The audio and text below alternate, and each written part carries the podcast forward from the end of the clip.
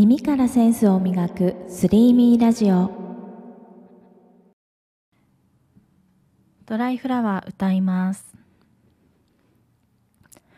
多分私じゃなくていいね。余裕のない二人だったし気づけば喧嘩ばっかりしてさごめんね。ずっと話そうと思ってた。きっと私たち合わないね。二人きりしかいない部屋でさあなたばかり話していたよね。もしいつかどこかで会えたら今日のことを笑ってくれるかな。理由もちゃんと話せないけれどあなたが眠った後に泣くのは嫌。声も顔も不器用なとこも全部全部嫌いじゃないの。ドライフラワーみたい。君との日々もきっときっときっときっと色あせるちょっと急に歌い出したので皆さんびっくりしたかと思うんですけれどもあのまあ日曜日の夜なのでちょっとエンタメ要素を入れてもいいかなと思って歌ってみました それで今日はですねカバー写真にもあるあのこの時計のデザイナーのお話をしたいと思います。でこの時計がですね北欧の巨匠と言われているアルネ・ヤコブセンのデザインした時計になるんですよね。でこのアルネ・ヤコブセンという方がちょっとご存じない方もいらっしゃると思うのでアルネ・ヤコブセンのあのなんかショップページみたいなのがありましてそこをちょっと読ませてもらうんですけれどもえまず時を超え人々を魅了し続ける北欧デザインの巨匠アルネ・ヤコブセンということで1902年から1971年までで建築家やデザイナーとして、えー、活動されていた方ですね。でデンマークコペンハーゲン生まれということです。でアルネ・ヤコブセンはデンマークが生んだ20世紀で最も影響力の大きい建築家兼デザイナーであり今日のモダンな北欧デザインの原型を作り上げたデンマークデザインの父と呼ばれる人物です世界で初めて廃座一体の三次局面を実現したアントチェアや美しいラインのセブンチェア身体を包み込む緩やかなカーブを描くエッグチェアなどがあまりにも有名で時を超え今もなお世界中の人々を魅了し続けています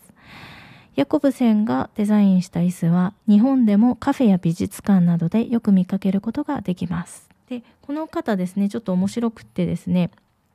あの子供の頃にあの寝室自分の寝室があったんでしょうね。でその寝室の壁っていうのが壁紙ですねがビクトリア朝の壁紙だったんですよね。なんかちょっとこういろいろごちゃごちゃ書いてるような感じでしょうねおそらくね。でそれを塗りつぶしたと言われています。で幼かったヤコブセンは子供ってこう典型的な感じの幼稚な感じの絵で絵がいっぱい描いてたりとか色をねあの青とか緑とかなんかちょっとこう可愛らしい感じに塗ったりはしなかったそうで部屋の壁全体を白く塗ることに決めたのですっていうふうに書いてあってでなんかこれはですね普通のことのように今ではね白い壁って普通ですよね。なんですけど20世紀初頭の当時は白い壁っていうのはまだ流行してなかったようで子供の頃からですね時代を先取りしてたと言われてるんですよね。でなんかもう天才っていうのはもう生まれた時からもう子供の頃からちょっともう頭脳がもう違うんでしょうね。はいでカバー写真にある時計のお話なんですけど先ほどの紹介文にあったようにヤコブセンっていうのはその椅子チェアだけじゃなくてあのウォールクロック時計ですねっていうのも有名なんですよね。ウォルクロックあと腕時計とかも置き時計とかもあるんですけれどもでその中でちょっと有名どころの掛け時計にだけですね今日はあのピックアップしてお話ししてみたいと思うんですけどもまずですね4種類ありまして1つ目がバンカーズロックっていう1971年にデザインされた、えー、ものなんですね。で晩年のヤコブセンの最高傑作とも言われるデンマーク国立銀行っていうのをですね設計した時にあの家具とか水洗器具などと一緒に手がけたウォールクロックがこれがバンカーズっていうシリーズなんですね。でデザイン的には数字とかは一切入っていないんですね。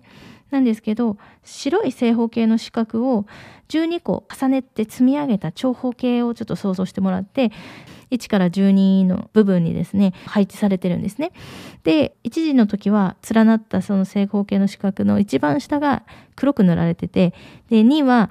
下から2番目が黒く塗られで3番目は下から3番目がっていうふうにこう連なっていって最後12時のところで黒い四角が一番上の12番目のところに黒く塗られているっていうようなデザインで長身と短身を支えるあの中心の部分が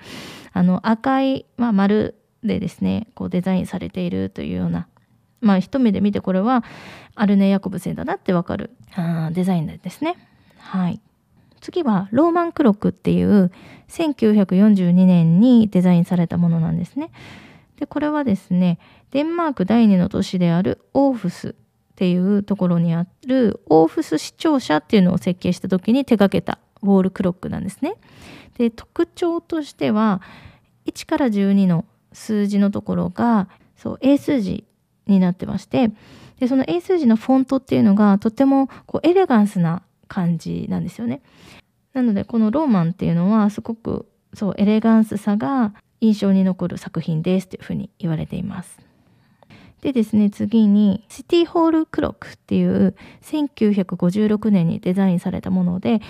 これはですね一番シンプルなんじゃないかなと思うんですけれども本当にシンプルでえーと、1から12の数字のところ文字は入ってないんですよね。なんか黒い印みたいなのがこうついてるだけであと糞の刻みのところにちょっとグレーっぽい感じであの丸ですね丸がポンポンポンポンって置いてあるような感じのはいで長身と短身もですね本当に細めでシンプルな感じなんですよね。で緻密でミニマリズムを有するクールなデザインっていう風に言われているんですよね。はいでですね次にえっと、我が家にあるウォールクロックなんですけどもこれがステーションクロックというシリーズで1943年にデザインされたものですね。で、えーと、これがデンマークの鉄道に採用された視認性の高いアラビアンインデックスのクロックっていうふうに言われててでこのヤコブセンさんはより視認性が高く誰が見ても一目で時間がわかる最もシンプルなアラビア数字のフォントを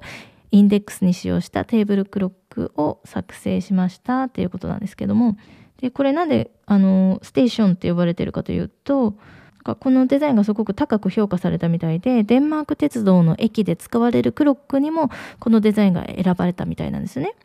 で国内の鉄道駅にこのヤコブセンのデザインがこう普及したっていうその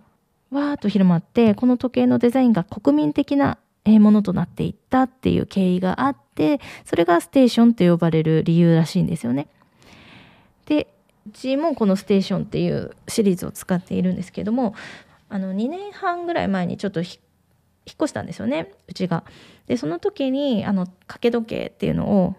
新しく新調しようというふうになって、えー、何がいいかなって選んだ時にもういろいろ見たんですよねいろんなデザインの時計を見てきて